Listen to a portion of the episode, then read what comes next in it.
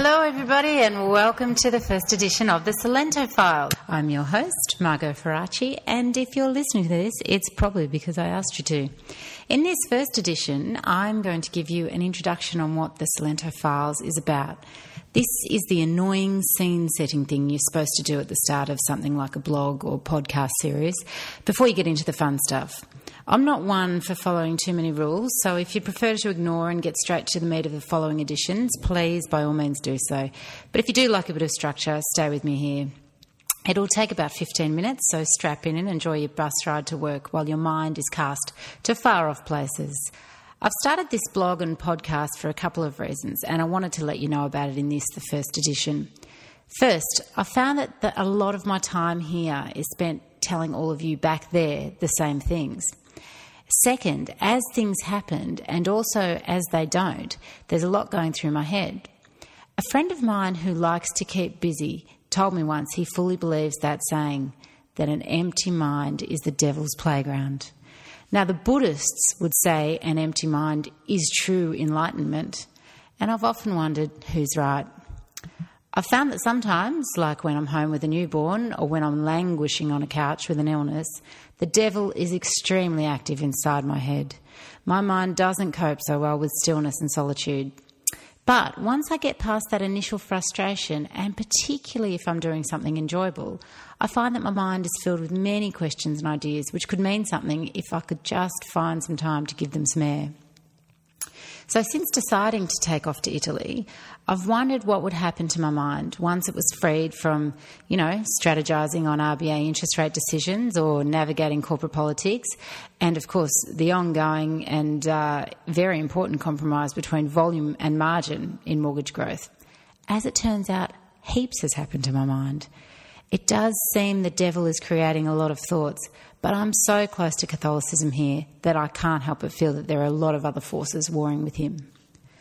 After the initial shock of landing in the cold, wild nether regions of Puglia, I've thought about lots, and I've thought about how it relates to my life back in Australia. And I've thought of many of you and how I'd like to talk with you about what I'm thinking and hear what you think about it. So, here we are. You can expect an edition of the Salento Files to come down the wire every fortnight or thereabouts. Let's not get all uptight and corporate about deadlines. I promise you that this won't be about Italian food or countryside. No one needs more of that. For the most part, I will try not to create diminishing and disrespectful caricatures out of the locals. If provoked, however, I will slanderously broadcast any locals' wrongdoing quicker than you can say no right of reply. Passive aggressive, you bet. So, what will it be about if it's not about any of those things? Well, my mum once said to me when reflecting on her time raising children, There've been really marvellous times, some episodes I'd rather forget, and lots of bits that were just plain boring. I think she probably should have put no offence but in front of that bit about being bored. In all, though, I consider it a pretty accurate description. The thing is, when you don't have work to go to after you've dropped off your kids at school, and when you're in a new country with no friends, no points of reference, and lots of curiosity, the stuff that would normally fall into the category of boring bits becomes stuff that goes into a new category, like, hang on, hang on, what's the hell, what's going on here? What do I think about that? And what do other people think about that? So, for those with only sketchy details, here's the rundown on what we're doing here and why. My husband and I have been married since 2003 and have two children, born in 2006 and 2008, respectively. Throughout it all, we've kept working and kept working and kept working, probably like a lot of you who are listening to this now. We've shared the care of the kids equally, and we've taken flexible options at work when they've been possible. We've both advanced our careers. We've done all this through the endlessness of daycare illnesses, the frozen fear created by the GFC, an interstate move, and a couple of job changes. And we're tired. We promised each other when our second child was born that we would get off this treadmill at some point and have an adventure for a year. Otherwise, what are we living this life for? We both enjoy our professional lives, but time is moving quickly and we want to focus on the things that matter for a while. So our adventure is now. A year off work in a foreign country with the kids attending the local school and hopefully picking up the language. Now, this decision is not without risk and complexity, but we've made the decision, and with that comes acceptance of that associated risk and complexity. and at times questioning ourselves and our worth as parents. And you'll hear all about that. We're living in a place called Uggiano La Chiesa. Have a look on Google Maps. You'll see where it is 70 kilometres across the water to Albania, around the corner from Greece, and 5 kilometres from the easternmost point of Italy. We're nowhere, baby. We'd never been here before we decided to spend a year here. Uggiano, as we shall now call it, has 4,000 inhabitants and an average age of about 70 if you go by the men gossiping in the piazza every day.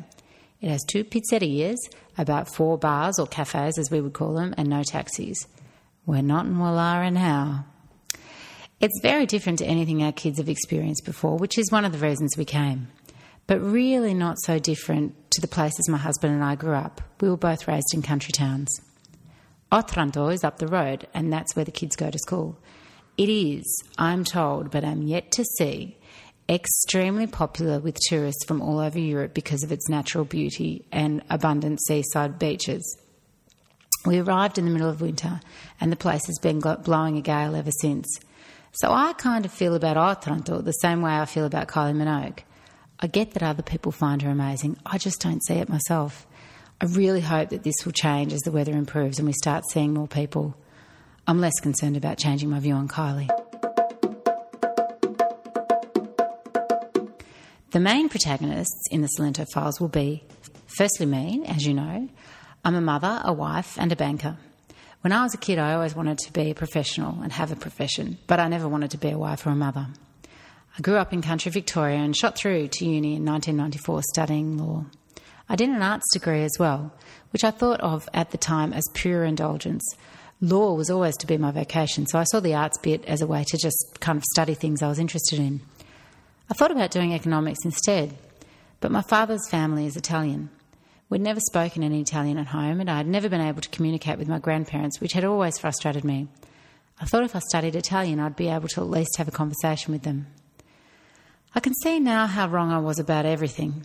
Law as a study into fairness, justice, and most of all, critical reasoning was wonderful.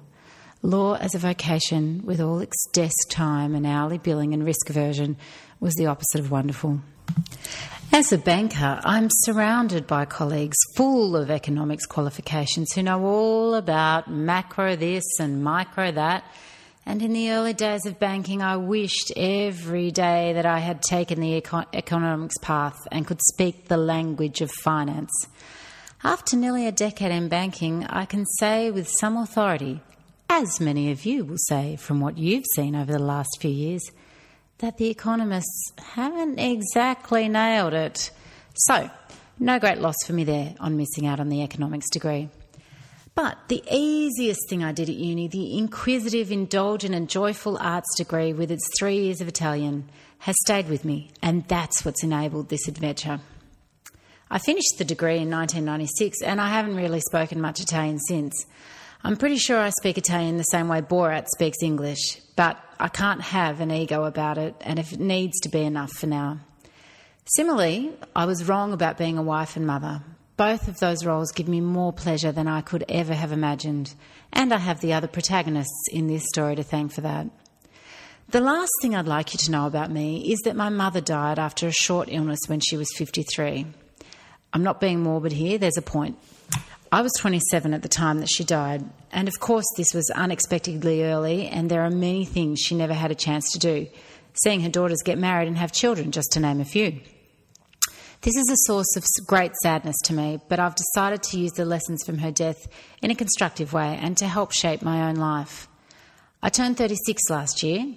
As I did so, I realised that when my mother turned 36, unbeknownst to her, her life was effectively two thirds over. I asked myself what she would have done differently had she known that. And then I asked myself what that meant for my own decision making. And that led to a conversation with my husband about pursuing our dream of an Italian adventure. He's the second protagonist here, Stephen Mitchell. You might call him Mitch, you might call him Steve, but what you need to know is he's a management accountant who defies all stereotypes of his profession by also being hilarious and very kind. You won't hear him complain, and you'll never hear him talk about his achievements. Most people don't know how hard he's worked over the years to combine shared care of our children and his demanding professional responsibilities.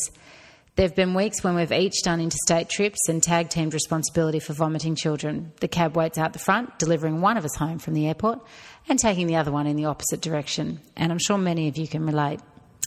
And there have been many times he's left work at five, sorted out kids' dinners, baths, and bedtimes, awaited my arrival home from work, and then gone back to work until one in the morning.